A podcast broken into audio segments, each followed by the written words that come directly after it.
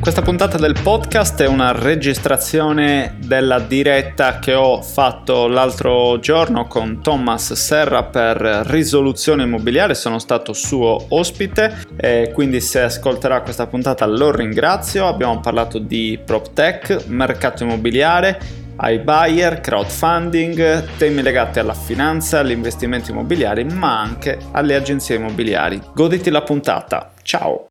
Buona, buonasera a tutti, scusate se eh, ci siamo presi questo minuto e mezzo per eh, condividere sulle varie piattaforme eh, questa diretta. Abbiamo questa sera Michele Schirru, che tra un attimo vi presenterò, che rientra in, uh, questa, eh, in questo mio percorso per andare a spiegare quello che è l'attività del, dell'investitore immobiliare. Quindi abbiamo incontrato diversi professionisti eh, che ruotano intorno al, all'investimento immobiliare e questa sera andiamo a parlare di PropTech, quindi di come il mercato immobiliare si evolve e come la tecnologia sta uh, rivoluzionando, innovando e eh, cambiando proprio le, le logiche eh, di, questo, di, questo, mercato.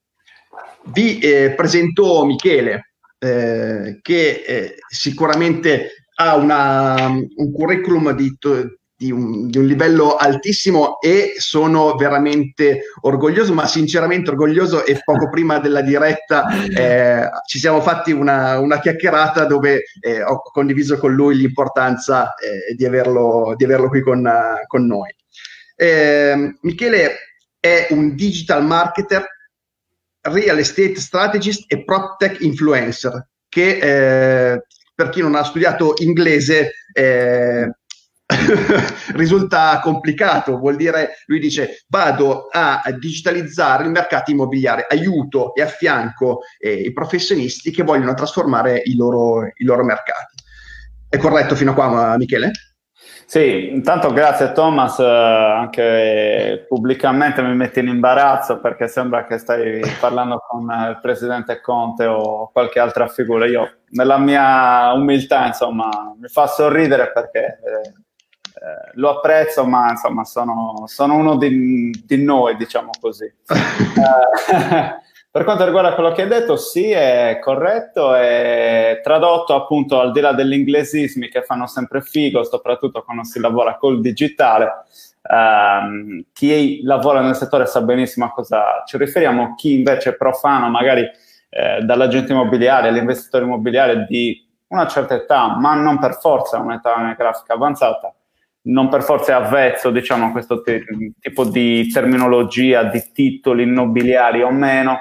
Eh, tradotto quindi, come hai detto tu, è agevolare, affiancare, assistere queste figure dall'agente immobiliare al costruttore, all'investitore nella realizzazione di una comunicazione attraverso il digitale eh, che sia più efficace, più efficiente, quindi passano per tutto quello che è il marketing ma anche attraverso un'attività di implementazione della tecnologia, dei come dire, app, strumenti, ehm, tool che si possono utilizzare tutti i giorni per uh, efficientare la propria attività operativa fondamentalmente. Quindi sostanzialmente sono un consulente aziendale, mettiamola così, dai, per, per tradurlo proprio in due parole. Con, no, tra l'altro il, il suo background, di, di, il tuo background, Michele, di, di formazione è, è, importante, nel senso che hai studiato all'estero, ha vissuto eh, dal 2011 al 2017 eh, in Inghilterra. Immagino che siano, eh, hai fatto comunque, uh, hai seguito un programma in Danimarca legato proprio al, al digital. Eh, hai avviato Sky Casa, che comunque è stata la prima, il prototipo di agenzia online. Eh, scrivi per piattaforme globali come Is, Unissu, eh, Unissu. È perché io non ho studiato in Inghilterra. Quindi non mi mettere a disagio con gli inglesi. anche all'italiana, dai. Eh. Va benissimo. e quindi comunque immagino che fuori dal territorio nazionale eh, ci sia una, un pensiero legato all'immobiliare molto più elastico. Noi siamo... Che cosa, ti, che cosa, hai, che cosa hai, visto fuori dalla, dall'Italia che, ti, porti, che stai portando qui?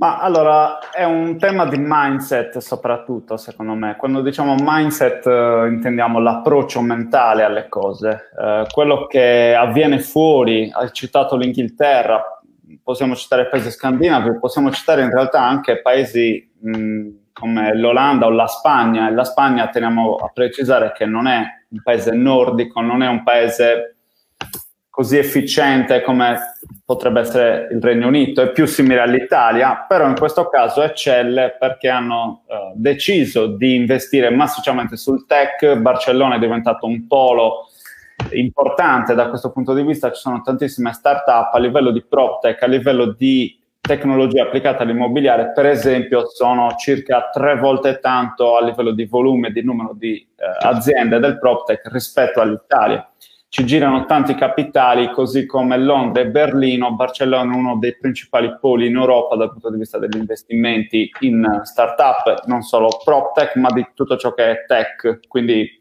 dal fintech al legal tech, contech, eccetera, eccetera.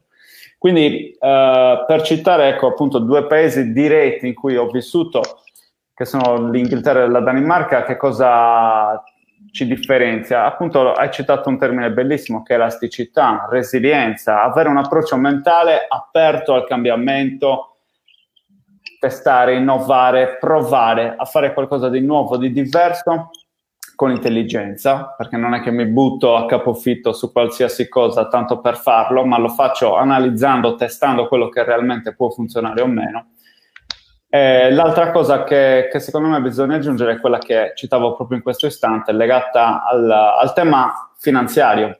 In Italia purtroppo hanno tutti le manine corte, mancano un po' i soldi, uh, vuoi perché le persone preferiscono avere un risparmio privato, vuoi perché i fondi di investimento non credono abbastanza nell'innovazione dal punto di vista delle start-up uh, italiane, ma è un dato di fatto che mancano un po' di soldi ecco, alla, al bacino delle start-up che lavorano in questo settore e quindi lo sviluppo non va al pari diciamo, di, altre, di altre realtà.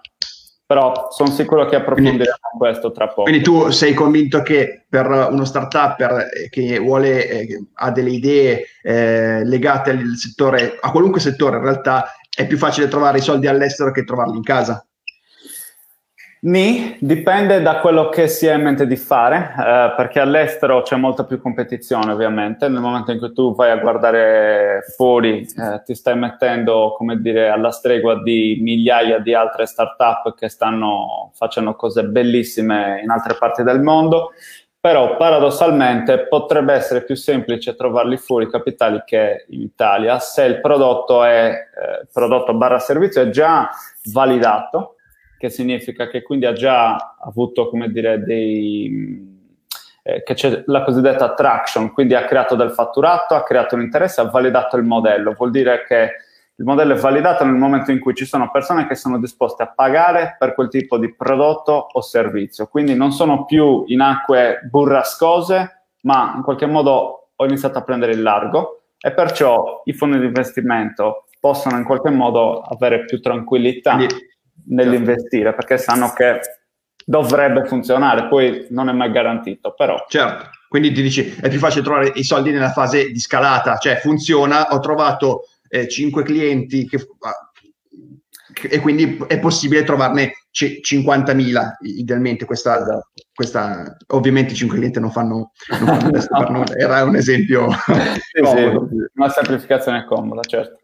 E, senti eh, Ora noi ci troviamo in una fase che è quella post pandemia nella quale un sacco di attenzioni se le prese sicuramente lo smart working, la tecnologia e, eh, e quindi ci sono un sacco di aziende che hanno investito in digital che in questo periodo sono riuscite a crescere e sono, i loro servizi sono diventati eh, buoni per essere utilizzati, eh, però avevano iniziato ovviamente prima.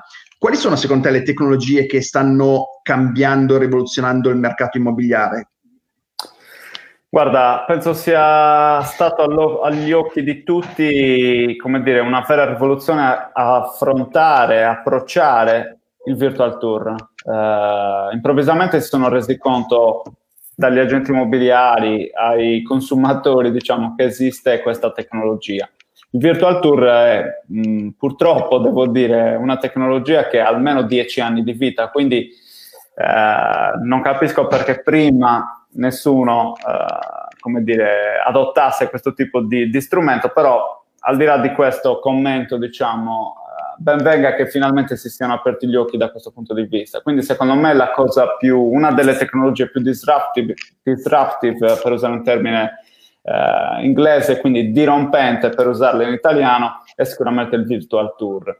Uh, ci sono poi diversi modi di utilizzare questi tour virtuali, uh, sicuramente il più avanzato è uh, Matterport che mi viene in mente, che consente di, come dire, avere una esperienza immersiva all'interno degli immobili perché ci possiamo entrare dentro proprio in 3D, fare le misurazioni, quindi non è solo come dire, uno slideshow avanzato. Uno slideshow sarebbe una presentazione di foto, no? Eh, non è solo un, una cosa di questo tipo molto, molto statica per quanto sia in realtà ovviamente avanzata digitalmente, però ci sono strumenti che ci consentono quindi di avere addirittura le misurazioni, quindi posso avere misurazioni reali, per esempio, degli immobili, mi consente di fare tutta una serie di attività quindi il, la tecnologia del virtual tour è stata il vero tormentone del, del, periodo coronavirus, come potrebbero essere le canzoni estive, no? Eh,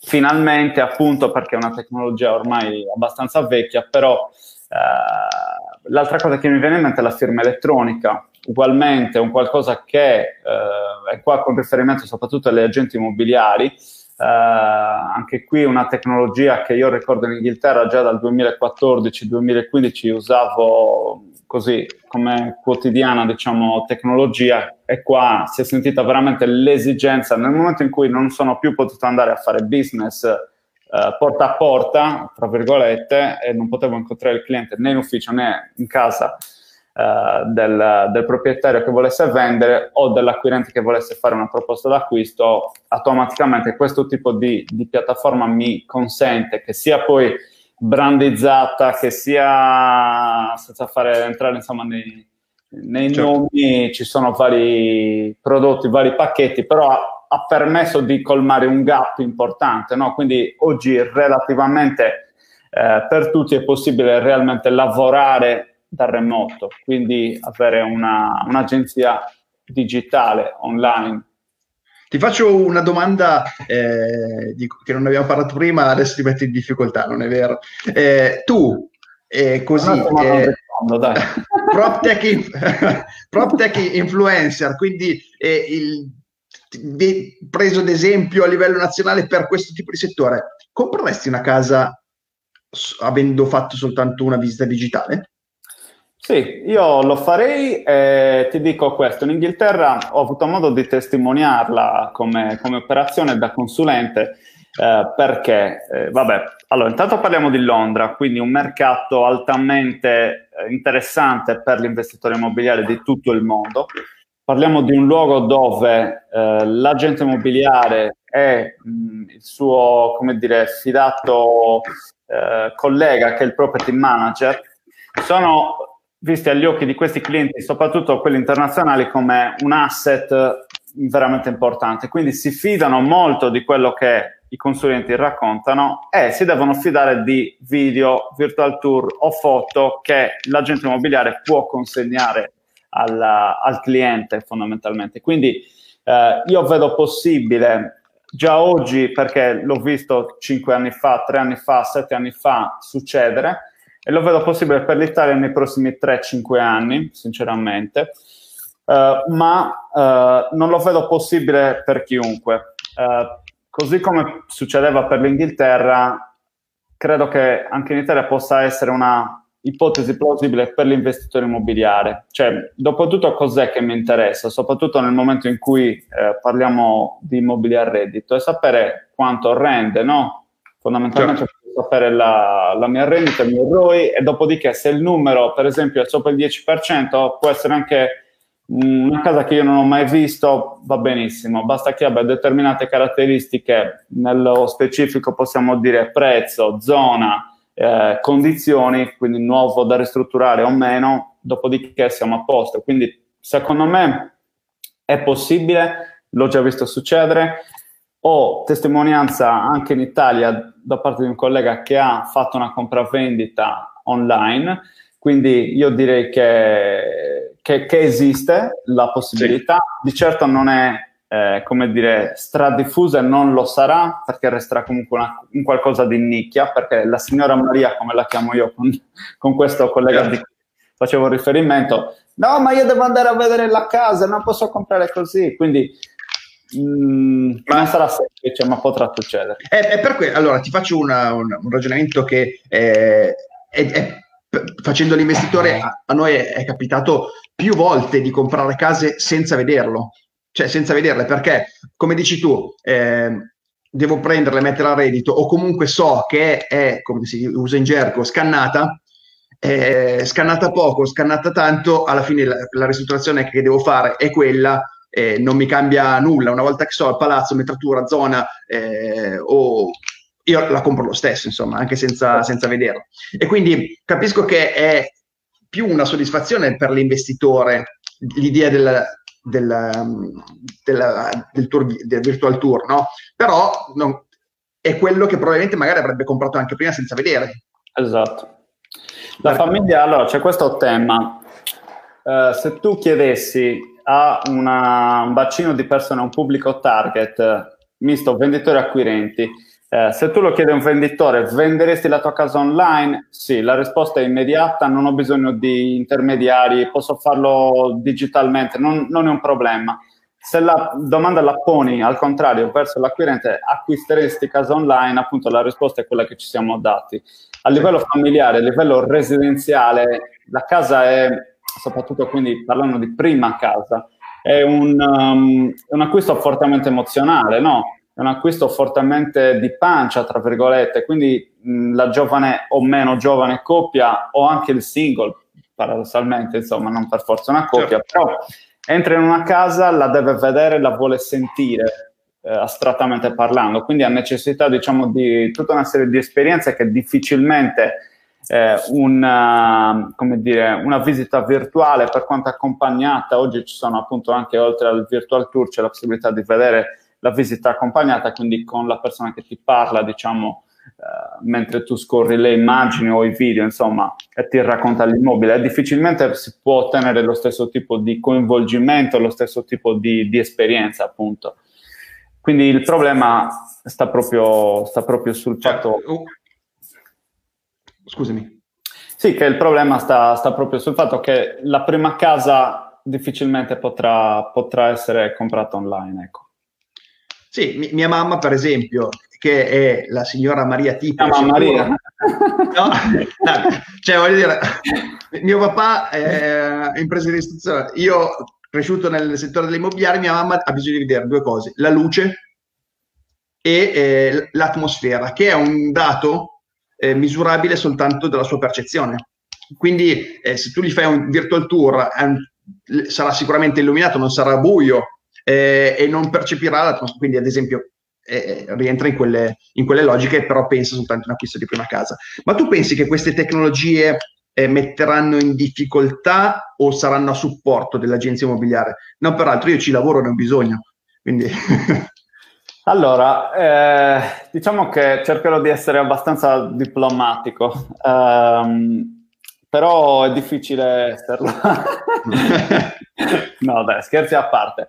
Il tema è questo, bisogna rendersi conto che il mondo si sta evolvendo, parliamoci chiaro, gli anni 80 che era il periodo d'oro dell'agenzia immobiliare, gli anni 90 un po' meno, l'inizio degli anni 2000 ugualmente un altro bel boom fino al 2006, veramente si facevano soldi a palate, come si lavorava? Si lavorava in un modo arcaico al giorno d'oggi, no? potremmo definirlo, in un modo dove comunque c'era poca attenzione alle, mh, al, ai bisogni e alle esigenze del cliente. Fondamentalmente io l'ho definito questo modello basato sulla transazione, basato sul qui ed ora. Cioè vado a lavorare sul fatto compiuto. Il signor Pinco Pallo mette l'immobile sul mercato, me lo chiamo e cerco di fissarmi l'acquisizione arrivo tardi, no? È già successo. Certo.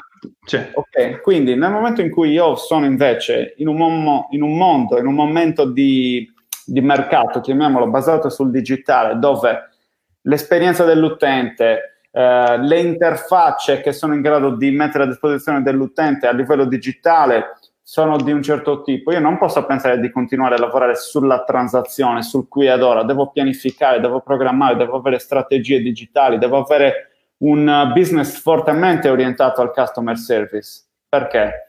Perché oggi viviamo in modelli di, di reti, no? Customer Network Model, quindi eh, modelli eh, basati su una rete di clienti. I clienti oggi sono sui social network, visitano i blog, eh, visitano fondamentalmente mh, mm, mh, mm, i forum, eh, guardano Netflix, usano WhatsApp, tutta questa serie di, di, cose che distolgono l'attenzione, ok? Quindi è molto complicato eh, attirarli, ma se li attiro devo fare in modo che eh, li posso utilizzare diciamo a mio vantaggio questi contatti perché grazie alla rete se io ho fatto un buon lavoro loro parleranno bene di me e mi porteranno a loro volta dei clienti quindi le recensioni sono il nuovo passaparola e grazie a quello io posso prosperare posso farlo anche attraverso come dire un eh, agire quindi sul lungo periodo andando a, come dicevo prima, programmare attraverso delle strategie digitali la mia comunicazione. Devo andare a lavorare sul bisogno latente, devo andare a lavorare su coloro che oggi il bisogno di vendere o di comprare casa non ce l'hanno ancora. Devo fare sì che si possa in qualche modo instillare, come dire, una fiducia molto remota, perché magari quelle persone venderanno casa fra 12 mesi, non, non lo sanno ancora che, che, potranno vendere casa. Però se io ho lavorato con tutta una serie di eh, attività e in questa strategia l'attività king è il content marketing, il marketing dei contenuti, quindi produco articoli per il mio blog, produco post, mm, come si dice, engaging, eh, ingaggianti, eh, sì, penso si possa tradurre così, sui social network, faccio sì che mi avvicini a quel tipo di cliente, faccio sì che possano avere fiducia nei miei confronti se realmente dimostro di saper fare il mio lavoro e di dare valore. Questa è una parola da mettere incorniciata, valore nei confronti degli altri. Mi differenzio e quindi evito di fare la cosiddetta guerra del prezzo dove tutti gli agenti immobiliari sono uguali l'uno dall'altro, quello che cambia è quanta percentuale di sconto mi fai o non, non, mi chiedi proprio nessuna percentuale e quindi fondamentalmente a, a, meno che non sia una scelta di business forte, magari la tocchiamo che era mh, mm, per esempio quella che noi abbiamo scelto con skycasa.it, diciamo che la strada da prendere è un'altra, ok? Quindi per rispondere alla tua domanda e avendo fatto tutta questa premessa, secondo me eh, la tecnologia, il digitale, se lo vogliamo intendere in questo modo, sono assolutamente un vantaggio e un treno eh, da, da, prendere, non in faccia, è un treno da prendere, salire a bordo perché questi prossimi dieci anni, guarda, ne vedremo delle belle, mi verrebbe da dire, perché purtroppo chi è figlio, diciamo così, di un modello operativo che è quello che descrivevo prima e non è in grado di comprendere il fatto che si, ci si stia evolvendo e si sta cambiando il modo di operare, a un certo punto sarà troppo tardi, ok? Quindi um, è una chiamata all'azione questa, cioè bisogna veramente comprenderlo adesso prima che sia troppo tardi. Io ho visto questo cambiamento esattamente nel momento in cui ero in Inghilterra, 2013, 2014, 2015 sono stati gli anni chiave, dove c'è stato veramente un cambio, diciamo, di paradigma. In Italia, secondo me, questo sta avvenendo oggi, quindi siamo 5-7 anni indietro. E quindi, ecco, io Mm, quando posso cerco di, di raccontarle in questo modo. Um, alcuni posti di lavoro verranno persi, non nascondiamoci, perché questo vuol dire. Uh, però dico anche che è il rischio di impresa, no? È in qualche modo la naturale evoluzione delle cose. Chi non sta al passo con i tempi necessariamente viene fatto fuori dal mercato. I clienti stessi scelgono qualcun altro di più efficiente, qualcun altro di cui magari si possono fidare di più, tra virgolette, no? Non so se ho risposto alla tua domanda. Certo, certo. Guarda, mi, mi, mi viene in mente, eh, condivido con te, io ho fatto l'agente immobiliare da quando avevo 21 anni fino ai 25, 26, eh, 27 forse. Quanto quando poi? Io ho, ho suonato, ti dico che avevo un amico eh, che mi diceva ma conosci il tal tizio e io rispondevo con il numero civico e la via. Io ho suonato tutto, tutto il mio paesello, più tu, tutta Novara, almeno un paio di volte, tutta, eh, quando dico tutta è tutta. E, però è stata una, una, scuola di vendita importantissima. E mi ricordo poi quando prendevi il, il cliente, avevo il mio vecchio capo che mi diceva tu devi dire che noi abbiamo fatto, mettiamo la casa anche su immobiliare.it. Hai capito cosa è successo? O- oggi, oggi non è che ho anche, se tu non ce l'hai, sei fuori. Che è un po', immagino che sia un po', la, ci saranno altri strumenti, altri modelli, eh, altre aziende forse eh, anche integrate eh, con quello che eh, cambiano la logica, come dici tu. Guarda, Oggi più che mai siamo in un'era dove gli algoritmi la vincono, ok? Cioè gli algoritmi sono dei codici, no? Uh, che sono stati programmati per risolvere un problema, ok? Quindi lavorano con quelli che possiamo chiamare big data, quindi sono dati che non possiamo gestire eh, praticamente. Abbiamo small data e big data. Small data sono quelli che io mi metto sul foglio Excel, posso gestire, posso catalogare sono small nel senso di numero, non sono tantissimi sì. e sono gestibili perché comunque sono relativi a poche funzioni. Big data vuol dire che sono migliaia, milioni, possono essere innumerevoli dati che fanno riferimento a tantissime azioni. Ok? Oggi si parla di automazioni, si parla di eh, intelligenza artificiale, si parla di machine learning. Cosa vogliono, vogliono dire queste tre cose? Vogliono dire che attraverso gli algoritmi e attraverso l'intelligenza artificiale noi possiamo servire il cliente, per esempio con delle automazioni di marketing, per offrire una migliore esperienza all'utente. Ok? Quindi l'esempio più banale che sta diventando sempre più, eh, come dire, frequente è dato dai funnel, per esempio. Ci sono delle email, dopo che ho lasciato magari la mia mail in qualche pagina web, parte una sequenza di email che mi arrivano a tale data, a tale ora, perché è stata programmata e pensato alla base da qualcuno dietro al computer, ok? Ora, il prossimo step di questo è l'intelligenza artificiale e il machine learning. Il machine learning è l'apprendimento automatico della macchina sulla base dei comportamenti dell'utente che è per esempio all'interno di un funnel, ok? E che quindi eh, riceve un servizio migliore grazie a questo tipo di approccio. E questo sta succedendo già in aziende come McDonald's. Facevo l'esempio recentemente di, di questo caso qua. Nei McDrive stanno facendo dei test in, uh, in America dove praticamente eh, riconoscimento della targa nel momento in cui arrivi, menu digitali, ok? Sei registrato con l'app oppure con la tua mail, è tutto eh, stoccato, immagazzinato e quindi ti vengono proposte, per esempio, comunicazioni nei giorni a seguire, eh, nello stesso giorno, in base a quelle che sono le tue abitudini, cioè ogni giorno a tale ora sei riconosciuto tramite la tag, eccetera, entri lì dentro, ti prendi il tuo Big Mac con la Coca-Cola. Perfetto, ti arriva la notifica via messaggio 10 minuti prima, magari con delle offerte personalizzate, oppure ricordati che devi andare al tuo McDonald's. Quindi già oggi un'azienda che non è ehm, che ne so, SpaceX di Elon Musk che fa razzi spa- spaziali, cioè è McDonald's che fa hamburger, certo. utilizza un certo. tipo di tecnologia super, super avanzato e quindi mi chiedo perché non dovrebbe succedere nell'immobiliare dove abbiamo a che fare con l'asset più importante di qualunque famiglia nel globo, cioè è l'acquisto per eccellenza alla casa, no? Certo. Quindi nel momento in cui si riconosce questo, chi saprà scovare l'algoritmo che farà veramente la differenza nel risolvere le problematiche delle, delle persone farà bingo.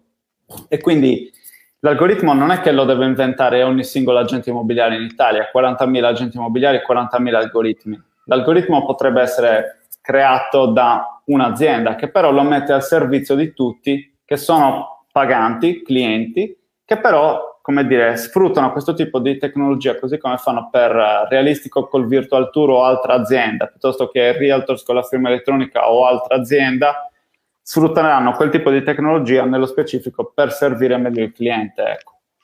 Certo. Guarda, lo richiamo all'ordine, quel, quel, ragazzo si chiama Marco. Marco, ascolta bene cosa ha detto. Beh, se, se um, puoi è in gamba. a qualche commento, eh, oltre Marco, eh, ti sta seguendo, siamo sicura, sicuramente eh, lo, lo, vediamo. Intanto io vi ho eh, nei, nei, commenti sotto, vi ho messo il, il, il, blog, siccome prima hai fatto riferimento al blog, ho messo eh, nei commenti il blog di, di, Michele, di Michele Schierro. Eh, senti, a quel punto eh, sta cambiando anche il, il, la modalità di essere investitore, nel senso che c'è questa azienda che eh, nel, nel, settore è conosciuta eh, mo, perché ha un nome molto forte che si chiama OnPal, che sta facendo dei numeri straordinari, sta allargando il mercato e loro che cosa fanno? Loro sono, si definiscono instant buyer. Eh, attraverso un processo di valutazione. Eh? Eh, sì, scusa, Casavo, conf- scusa, eh, anche prima l'ho, l'ho, l'ho confuso probabilmente. Eh, Casavo. Ho fatto caso, adesso ho detto un pal Sì, sì, sì, eh, un pal, eh, poi comunque ne parliamo o ne parliamo adesso come preferisci. Per, eh, di, quindi Casavo con questo metodo di eh, valutazione online eh, nelle città eh, che poi viene, vengono comunque confermate eh, di persona, nelle città eh, più grandi comunque compra direttamente casa. Cosa ne pensi? Eh, disintermedieranno eh, avremo un mercato immobiliare che finirà in mano a delle grandi eh, società e saremo tutti inquilini. Eh, si fermeranno e si limiteranno soltanto ai grandi mercati senza arrivare nel piccolo? Com- come la vedi? No, mi ha fatto pensare alla frase che hai detto: le grandi società compreranno tutto e saremo tutti inquilini. Cioè, questo è proprio il massimo della fantascienza. Aiuto, sarebbe. Beh, eh, eh, in realtà non è perché se i giovani eh, sono, co- comprano meno, eh, gli, la tendenza è quella del, dell'utilizzo e, e, non del possesso, eh, anche la macchina eh, è un mercato che sì, sì, lo sharing, diciamo che dalle macchine appunto alle bici alla casa è sicuramente un tema in ascesa, la sharing economy è, è, importante da sottolineare, però sinceramente per quanto riguarda l'Italia questo lo vedo molto complesso, dove comunque la casa è storicamente un bene rifugio, dove la casa storicamente è come dire, un, una tappa fondamentale di qualunque famiglia. Um, Dall'altro lato, appunto, è vero che sta crescendo questo tema, è vero che le condizioni economiche per molti sono purtroppo peggiorative, nel senso che comunque è sempre più complesso accedere a mutui piuttosto che eh, i prezzi delle case che salgono, eccetera, eccetera. Però lo vedo, non lo so, lo vedo complicato che, che possa scendere sinceramente sotto una soglia del 50-60% il tasso di, di proprietà di un immobile Uh, uno, abbiamo comunque un tema di eredità da smaltire, perché comunque è vero che io non compro più casa, però magari la eredito, quindi ho, mh, come dire, possibilità di diventare proprietario. È altrettanto vero che magari non abito più nel paesino dove sono nato e sono andato a vivere a Milano piuttosto che all'estero addirittura. Uh, quindi sono pesi e contrappesi, diciamo, da bilanciare.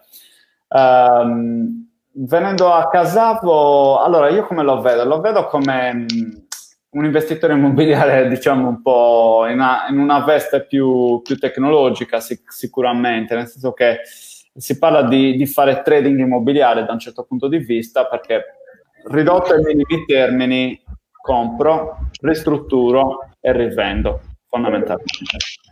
Ora, il tema disintermediazione, nello specifico dell'azienda, di cui stiamo parlando, l'agente immobiliare è una pedina importante. Loro hanno delle partnership attive, quindi è possibile entrare nel loro, dire, sistema e quindi avere una percentuale che non so nel dettaglio quanto possa essere per segnalazioni e o eventualmente intermediazione effettuata fondamentalmente. Quindi Uh, il tema disintermediazione diciamo che è un tema forte perché nel momento in cui tu stai parlando di digitale, di tecnologie, implica che stia parlando anche di disintermediazione. Le macchine per natura disintermediano, no? Mm, tutto certo. questo sistema digitale, la tecnologia non va ad amore d'accordo con gli intermediari. Perché? Perché le macchine o il, computer risolve problemi um, per cui è stato programmato dall'uomo e quindi serve a aiutare l'uomo nelle attività, quindi dove non è necessario l'uomo stesso interviene il computer. Quindi sì, c'è un tema di disintermediazione, ma dov'è che non si può sostituire l'uomo nello specifico dell'immobiliare? Dove ci sono delle relazioni da costruire. Quindi al massimo quello che succede è che cambia, tornando al discorso che facevamo prima, il modo in cui si lavora, non è più uh, l'attività che conosciamo normalmente, ma è qualcosa mh, di più digitale, appunto, ma le relazioni e tutto ciò che è il trasmettere la fiducia è un tema che solo l'umano può, come dire, può mettere in piedi. Quindi uh, questo risponde in parte, credo, a, alla domanda. Poi il lato iBuyer, così come si chiamano, in America è un trend veramente importante parliamo di Open Door, parliamo di anche un agente immobiliare che è Keller Williams, eh, che è arrivato da poco in Italia, eh, ha deciso di diventare un iBuyer. Okay, quindi hanno dedicato parte dei loro investimenti eh, proprio per diventare un iBuyer e contrastare quello che era il, il, il trend crescente. C'è anche Zillow in America che è un portale, un po' un immobiliare.it, anche se funziona leggermente in maniera diversa. Quindi per quanto riguarda l'Italia ed il Sud Europa, perché Casavo poi punta a quel mercato più ampiamente parlando, è sicuramente una grande opportunità. Uh, non ci sono tanti casi in Europa, abbiamo un altro caso in UK che si chiama Nested, scritto Nested, uh, anche quello abbastanza, uh, come dire, di successo dal punto di vista dei finanziamenti raccolti, perché non dimentichiamo che Casavo, quindi complimenti a loro, ha raccolto più di 100 milioni di euro tra finanziamenti eh, ed equity, equity quindi hanno ceduto delle quote della società in cambio di, di investimenti. Uh, e l'hanno fatto, hanno ricevuto questo, questo, supporto perché comunque è un'idea veramente dirompente, no? attraverso la tecnologia, nello specifico il virtual tool che menzionavamo, ma anche gli algoritmi di valutazione immobiliare, no? quindi loro sono in grado entro 30 giorni di completare una eh, pratica di acquisto fondamentalmente attraverso una semplificazione delle operazioni, una migliore efficienza a partire appunto dal valore immobiliare, quindi un algoritmo anche qui attraverso il machine learning che impara come dire, a valutare sempre meglio sulla base di nuove valutazioni che vengono compiute ogni giorno. Quindi più valutazioni fa, migliore la sua risposta, perché come l'uomo, no? Eh, certo. diciamo, a quando abbiamo iniziato a fare l'agente immobiliare. Eh, prima di imparare a capire il valore a metro quadro della zona e fare una valutazione corretta, magari abbiamo dovuto fare, non so, 100 acquisizioni, 120 acquisizioni certo. prima di capire un attimino come funzionano le cose. Adesso ci pensiamo appena in questo caso. Quindi, um, secondo me avrà una bella fetta di mercato. Uh, per quanto mi riguarda, io ritengo che l'iBuyer possa essere molto importante per le grandi città. Uh, non lo vedo possibile nella provincia, non lo vedo possibile al sud, se non appunto in città come Napoli, Palermo, forse anche Bari, uh, perché lavora su grandi numeri e c'è un elemento da non sottovalutare che è quello della raccolta dei contatti. L'iBuyer ha, una, uh, ha un posizionamento molto forte per il venditore, ok? Quindi fa gola il fatto che sono nella merda piuttosto che ho bisogno di soldi, me la pagano subito, vado subito da Casavo a chiedere se me la possono comprare. Uh, fa gola, quindi c'è un numero di case che verranno viste o comunque verranno acquisiti i contatti dei proprietari che non necessariamente verranno portati avanti come trattative. Quindi cosa faccio con tutti quei contatti che ho acquisito? Vado a rivenderli agli agenti immobiliari che avranno sempre comunque fame di nuovi contatti di persone che vogliono vendere. Quindi l'altro vero tema che non è eh, in prima linea, non è è questo tema della, della lead generation, della generazione dei contatti. Quindi c'era una stima, e qua chiudo, per quanto riguarda Zillow, che è appunto il portale americano, che eh, è stata redatta da Mike Del Prete, che è un analista insomma, americano del PropTech, dove si stimava che se anche avessero venduto a un dollaro queste lead raccolte nel giro di sei mesi avrebbero fatturato più della vendita di non mi ricordo quanti immobili comprati e poi rimessi in vendita. Quindi la domanda che lui si poneva è ok, l'iBuyer fa questo, ma qual è il vero business? È quello di raccogliere contatti e rivenderli oppure di fare business con la vendita delle case che poi hanno acquistato a sconto? Quello è, cioè l'immobiliare diventa un mezzo. Esatto. E, e, e cambia quello che facciamo fatica a capire è che cambia la logica. Cioè, la casa, che è quello il posto dove la famigliola andrà a vivere, è, è il mezzo per dire ho raccolto migliaia di contatti, migliaia, milioni di contatti che ho rivenduto per altre esigenze. Insomma, esatto. quindi diventa eh, totalmente, totalmente diverso. Insomma. E a quel punto prima abbiamo citato erroneamente, o meglio fuori contesto, OnPal. Eh, e, e, a uno che ha lasciato il prototipo dell'agenzia immobiliare online, voglio sapere.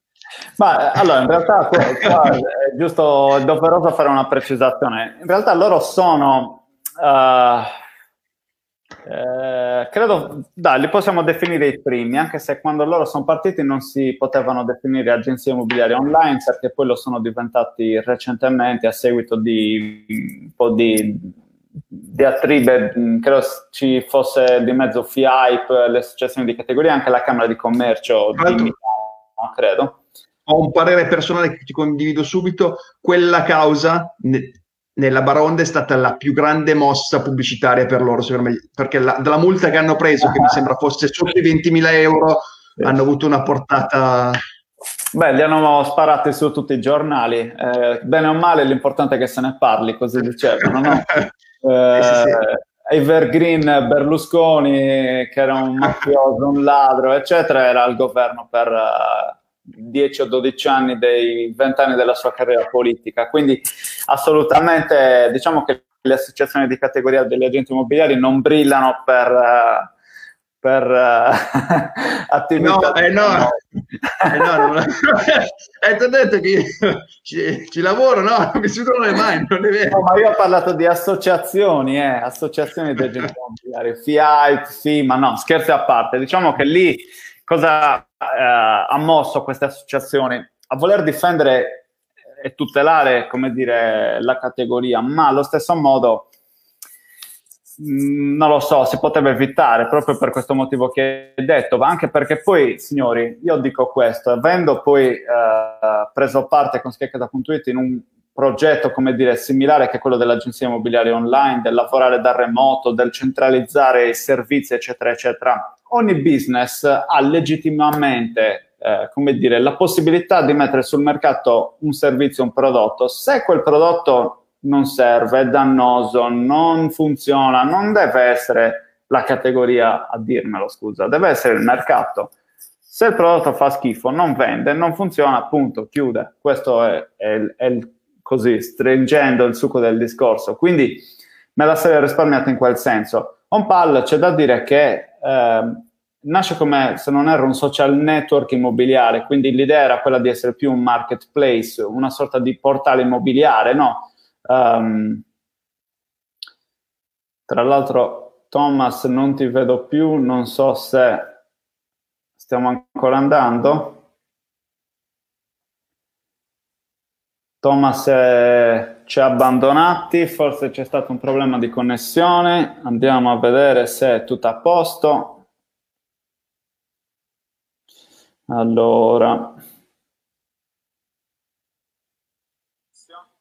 sì, credo di essere da solo in diretta, senza Thomas, quindi il padrone di casa mi ha abbandonato. Quindi tutto questo per dire, deve essere sicuramente on pal oppure gli agenti immobiliari che hanno, che hanno, creato questa interruzione. No, scherzi a parte, il, nel frattempo che arrivi Thomas, eh, hanno cambiato pelle appunto, alcune volte perché? Perché giustamente una startup che eh, fondamentalmente come era OnPal eh, deve testare il proprio modello, no? Deve appunto, prima parlavo di validazione, deve arrivare ad ottenere, come dire, un, Uh, modello che sia sostenibile, quindi ci sono persone disposte a comprare quel servizio. Un palo oggi ha, vado a memoria, ha gestito più di mille compravendite, quindi uh, dal 2016, pur avendo avuto delle mutazioni, sono riusciti, come dire, a, ad ottenere dei risultati importanti, non lo possiamo nascondere. Poi può piacere o meno il modo in cui lavorano, però è una realtà. E OnPal, Rock Agent, dove.it, skycasa.it, qualunque diciamo di queste realtà legate all'agenzia immobiliare online, in realtà non hanno inventato l'acqua calda, perché um, eccoci Thomas, mi senti? Sì, sì, sì, sì. Eh, non so cosa mi è successo, mi si è inchiodato tutto, ho dovuto riavviare, non so come. Sono andato avanti, comunque ho raccontato a chi ci seguiva il... Grazie, sei stato gentile. Grazie eh, mille. Dicevo proprio adesso per ricollegarmi il fatto che eh, la mia startup, piuttosto che tutte le altre rock agent, dove, eccetera, sono arrivate, come dire, anche da uno spunto che è quello di Purple Bricks in Inghilterra, dove comunque l'agenzia immobiliare online era già una realtà dal 2009-2010 perché il primo episodio diciamo di questo tipo era e-move e move eh, di Russell Quirk. Ehm, oggi in Inghilterra per citare un dato sono eh, come market share come fetta di mercato circa l'8% delle trattative seguite da un'agenzia immobiliare online. Quindi fondamentalmente Um, io credo che anche per l'Italia, essendo quei 5-7 anni indietro, come dicevo prima, anche qui è un trend che non possiamo trascurare. Stanno nascendo nuove realtà.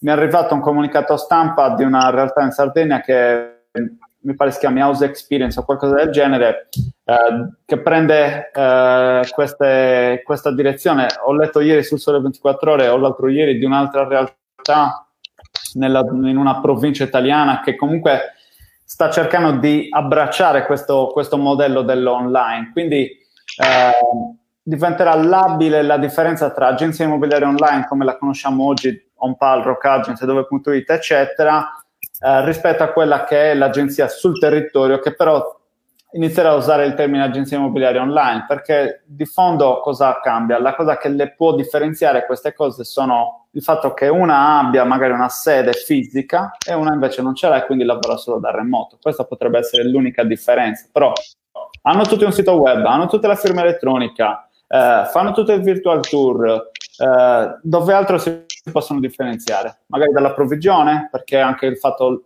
agenzia immobiliare online vuol dire agenzia low cost, quindi non paga il venditore, paga solo l'acquirente, oppure se paga il venditore paga 399 euro, che ne so. Sì. Quindi... Mh... Mm, però scusa, ti chiedo, in Inghilterra la, la, provvigione è pagata da entrambi o soltanto... Perché in alcuni no. stati c'è soltanto una parte che paga. Paga solo il venditore. Eh, esatto, paga soltanto il venditore. La media dell'agenzia normale è l'1,5% del prezzo di vendita, mentre invece per quanto riguarda l'online ci sono alcune 99 sterline, altre come Pulpobricks che viaggiano intorno su Londra ai 9,99 o 1199, adesso non ricordo con esattezza, però una flat uh, fee che viene pagata non al raggiungimento della vendita, ma a prescindere, cioè se tu vuoi mettere la casa sul mercato con loro, paga, lo, lo usi come un e-commerce in pratica, paghi il servizio l'immobile viene caricato sul, sul sito e tutti i portali immobiliari, eccetera, eccetera. Certo, ma eh, io in realtà poi penso che le, le, battaglie che dovrebbero fare gli agenti immobiliari legato a questo c'è proprio quello del dire però tra di loro dovrebbero allearsi, quindi in primis io credo che le, le, le visite abbiano un costo. Ho sempre pensato che dovesse avere un costo, poi c'è sempre quello che non te la farebbe. A dir poco, io ti dedico del tempo, tu non puoi vedere con me 90 case e non comprare niente, eh, perché eh, questa è una cosa che ho sempre pensato, che poi invece si è, è arrivata naturalmente ad essere sostituita dal virtual tour, dove te lo fai tu, eh, oppure posso accompagnarti, ma non mi sto muovendo, cose di questo tipo. E poi credo che fosse un servizio proprio che dovesse essere pagato principalmente dal venditore. Eh, il tema normativo in Italia è complesso perché noi siamo, dico noi perché anch'io sono un agente immobiliare abilitato, il patentino e quant'altro, eh, siamo visti appunto come intermediario che deve rappresentare le parti nella conclusione dell'affare mettendole d'accordo fondamentalmente. Però in realtà come puoi essere di parte? Tra virgolette. Ehm, sappiamo anche, cioè scusa, come puoi non essere di parte? Sappiamo che mh, il venditore in realtà è la parte forte e la parte debole, perché acquisire l'immobile è la cosa più complicata che ci possa essere, quindi si è mh, pronti non dico a calare le braghe, non voglio usare un termine forte, però io per primo lo faccio mea culpa, quante volte ho dovuto abbassare la provvigione pur di prendere un immobile oppure prenderlo a zero provvigioni, perché altrimenti non avevi scelta. Quindi eh, in realtà questo penso che fosse soprattutto all'inizio della mia carriera, dov'è che poi c'è stato uno shift. Nel momento in cui torna bomba si è arrivati a offrire un servizio molto diverso dal punto di vista del posizionamento, quindi il valore percepito può aumentare perché ti posizioni in, in un altro livello rispetto agli altri. Cioè non è eh, un territorio di gioco comune dove siamo tutti uguali, l'unica differenza la fa il prezzo, ma è piuttosto il tipo di servizio che io ti offro, il tipo di comunicazione che utilizzo, il tipo di approccio che ho nei tuoi confronti, l'esperienza che ti faccio vivere. Quindi è lì, secondo me, la chiave di valore che l'agenzia immobiliare oggi deve, deve, deve cogliere. È lì che il digitale realmente può rappresentare la, il punto di svolta. L'opportunità. Assolutamente. Perché è un mezzo, così come tanti altri, usato bene, diventa potentissimo. Scalabile, tra l'altro, perché il digitale è scalabile per, per definizione. Insomma. Assolutamente. Senti, eh, da un punto di vista invece di opportunità di investimento, che poi è la nostra attività, eh, come vedi il, la tecnologia legata ad esempio a tre aspetti? Eh, student housing, senior living e rapporti tra proprietari e inquilini? Ma allora, da questo punto di vista io ti dico che ehm, diciamo che ci sono varie realtà dove questo già è ben strutturato, eh, abbiamo parlato del, dello shared living, eh, comunque della sharing economy, quindi sicuramente ci sono tematiche molto importanti da considerare, c'è tutta la questione dell'IoT, Internet of Things, quindi eh, che si collega anche al tema property management, quindi una migliore gestione dell'immobile, una migliore gestione dei propri investimenti per questo tipo di, come dire, di target, per esempio appunto gli studenti, dove comunque possiamo avere accesso ai nostri immobili da remoto, possiamo garantire come dire, una, una buona esperienza, torno a usare questo termine, anche essendo lontani fondamentalmente. Quindi ehm, sicuramente chi eh, ha questo tipo di investimento nel proprio portafoglio deve guardarsi intorno da questo punto di vista. Ci sono diverse prop tech in questo ramo del, del settore come Clean BNB, piuttosto che Sweet Guest, piuttosto che Italian Way, piuttosto che um, Airbnb, per esempio, che non è studentesco, però è pur sempre legato a tutto quello che è lo short rent, che uh, sicuramente danno dei buoni esempi. Um, cosa mi hai chiesto? Ripetimi. eh, poi, senior living. Eh, non, non so. Eh, cosa ti rispondo? Ci sono delle, delle, opportunità tecnologiche da questo punto di vista oppure sono le stesse del, eh, delle case per studenti? Cioè avranno esigenze diverse eh, Assolutamente sì. Uh, non so cosa dirti nel dettaglio, però. Non, non, è un mercato che è una cosa che è seguito nel, nel, nel, um, nel dettaglio. Però eh, invece l'ultima, l'ultima, domanda che volevo farti è quella legata al core founding leg- sul settore immobiliare.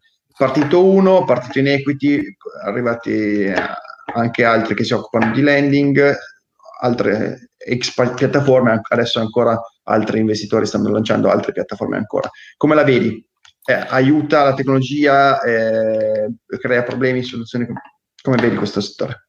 Ma io penso che sia una bella iniziativa, quella del crowdfunding, che poi, eh, come dire, era naturale che arrivasse anche sul tema casa, perché nasce, eh, adesso vado a memoria, forse 10-15 anni fa, comunque nasce con un sistema di donations, quindi donazioni eh, piuttosto che le ricompense, quindi era utilizzato tantissimo per quelli che sono i nuovi progetti, piuttosto che progetti sul sociale, dove magari eh, uno aveva un'idea brillante, eccetera, poteva metterla sul portale di turno e se era effettivamente così riceveva una validazione, ricevendo quindi un grande interesse anche a livello finanziario era naturale che arrivasse passando quindi per la musica, passando per um, tutta una serie di cose anche nell'immobiliare e anche negli investimenti finanziari. Uh, da questo punto di vista io penso che sia una grande opportunità di democratizzazione,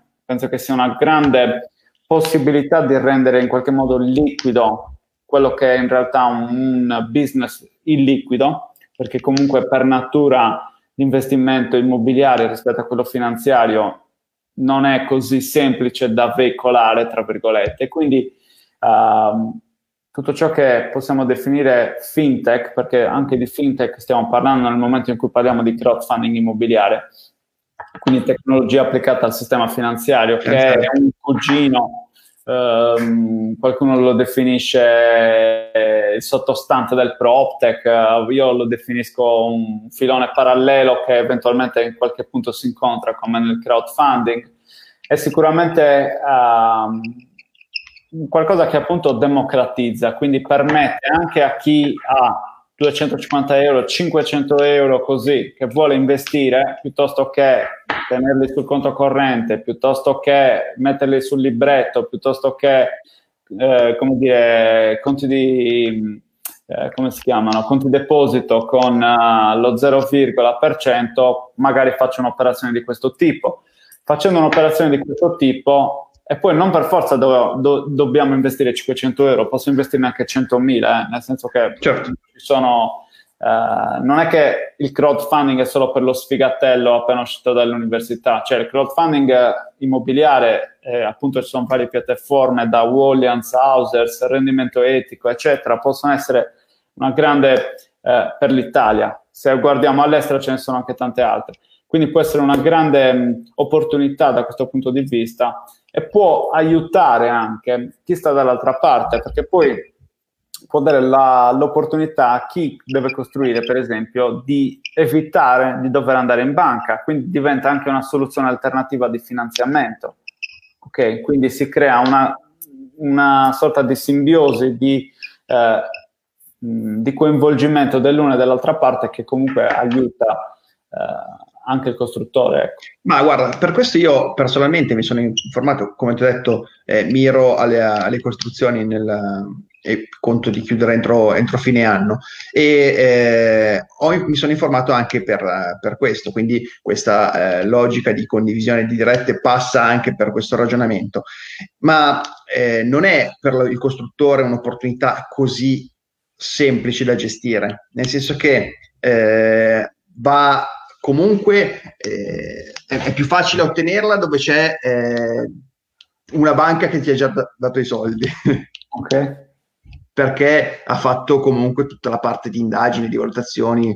Eh, dopodiché i, i costi risultano poi importanti per il costruttore.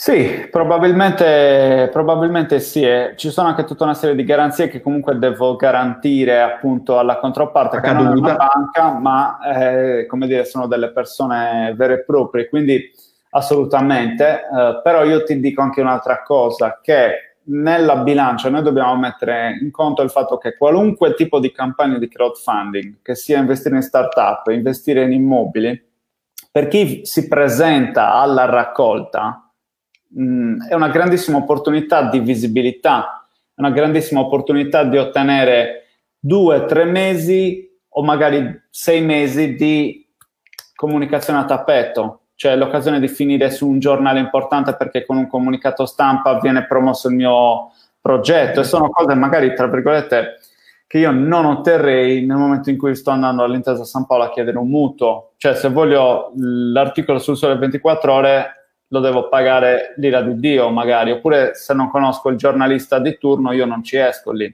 Mentre invece attraverso una serie di attività legate al crowdfunding ho argomenti ho uh, capacità di essere attrattivo perché comunque è una novità, tra virgolette, e quindi questo mi consente di avere una visibilità che altrimenti non avrei.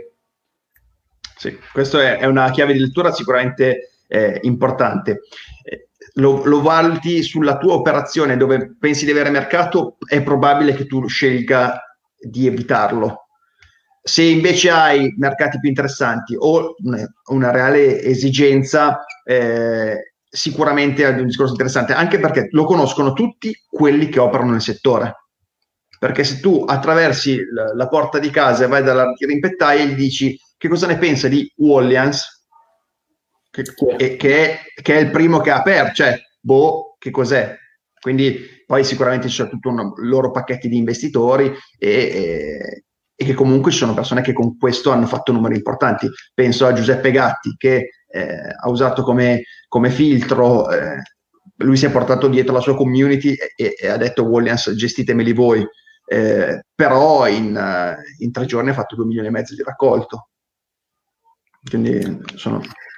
Beh, eh, questo è un altro tema importante. Eh. Il tema community, eh, diciamo che, che bisogna metterlo in conto, perché difficilmente si possono ottenere risultati di quel tipo se non hai dietro qualcuno che già crede nel tuo progetto. Quindi ehm, difficilmente anche ti dico uh, un portale ti permette di entrare all'interno delle sue grazie, quindi di entrare in raccolta se non hai un minimo anche da parte loro di garanzie.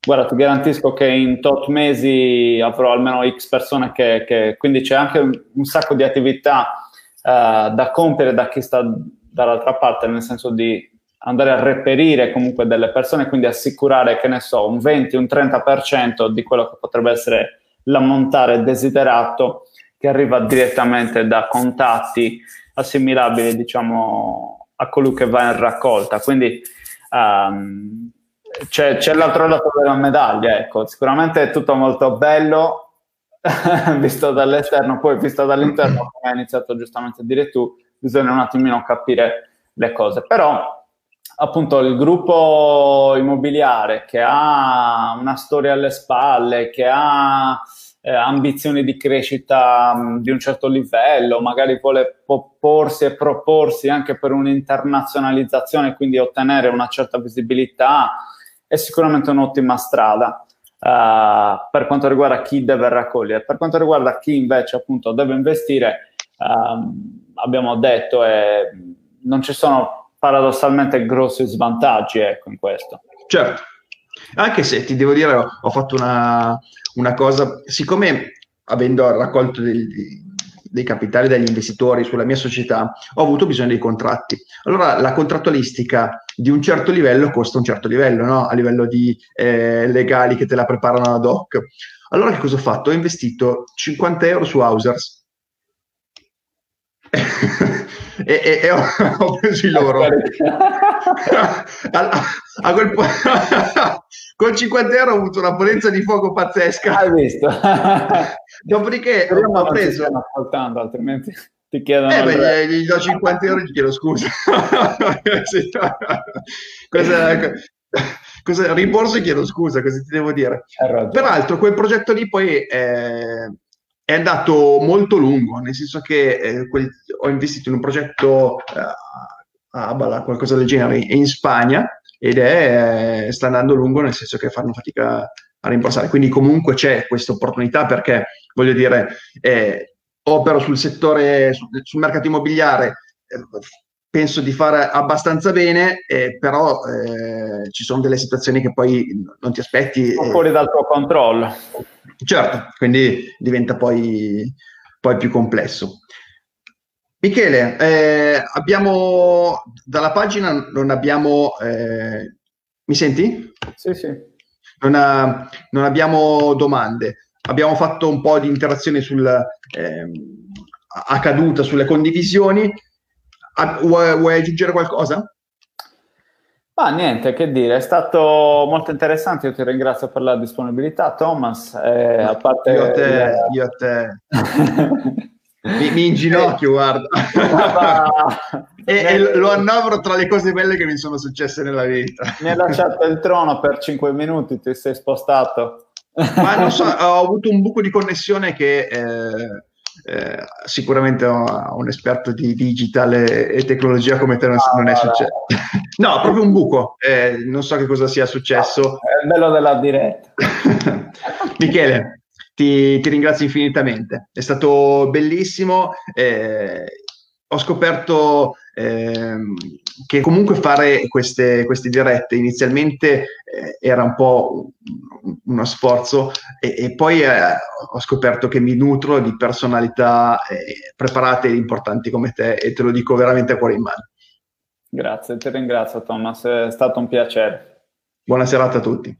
Ciao a tutti, ciao, ciao. ciao grazie.